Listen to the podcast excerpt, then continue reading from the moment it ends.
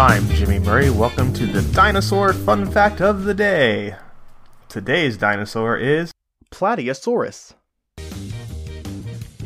Plateosaurus was the prototypical prosauropod, the family of small to medium sized, occasionally bipedal plant eating dinosaurs of the late Triassic and early Jurassic periods that were distantly ancestral to the giant sauropods and titanosaurs of the later Mesozoic era.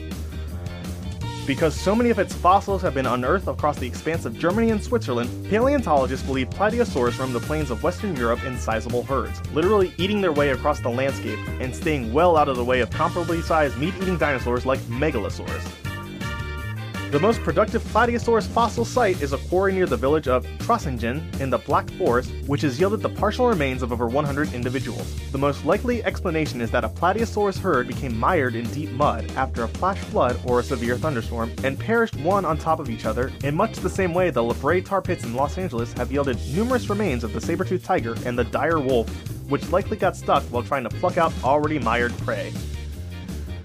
However, it's also possible that some of these individuals accumulated slowly at the fossil site after drowning elsewhere and being carried to their final resting place by the prevailing currents.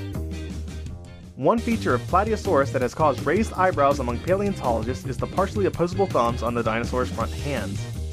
We shouldn't take this as an indication that the fairly dumb by modern standards Plateosaurus was well on its way to evolving fully opposable thumbs, which are believed to have been one of the necessary precursors of human intelligence during the late Pleistocene epoch. Rather, it's likely that Plateosaurus and other prosauropods evolved this feature in order to better grasp the leaves or small branches of trees, and absent any other environmental pressures, it wouldn't have developed any further over time. This presumed behavior also explains Plateosaurus' habit of occasionally standing on its own two hind legs, which would have enabled it to reach higher and tastier vegetation.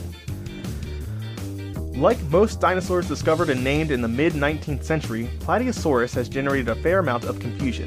Because this was the first prosauropod ever to be identified, paleontologists had a hard time figuring out how to classify Plateosaurus. One notable authority, Hermann von Meyer, invented a new family called Pachypodes, or heavy feet to which he assigned not only the plant eating Plateosaurus, but the carnivorous Megalosaurus as well. It wasn't until the discovery of additional prosauropod genera like Sellosaurus and Unaysaurus that matters were more or less sorted out and Plateosaurus was recognized as an early Saurischian dinosaur. It's not even clear what Plateosaurus, Greek for flat lizard, is supposed to mean. It may refer to the flattened bones of the original type specimen. Don't forget to tell your parents to send us their suggestions and yours to at the Jimmy Murray on Twitter. I'm Jimmy Murray. Thanks for listening to The Dinosaur Show on the Kid Friendly Podcast Network. Music by Kevin MacLeod, executive producer Chris Krimitsos.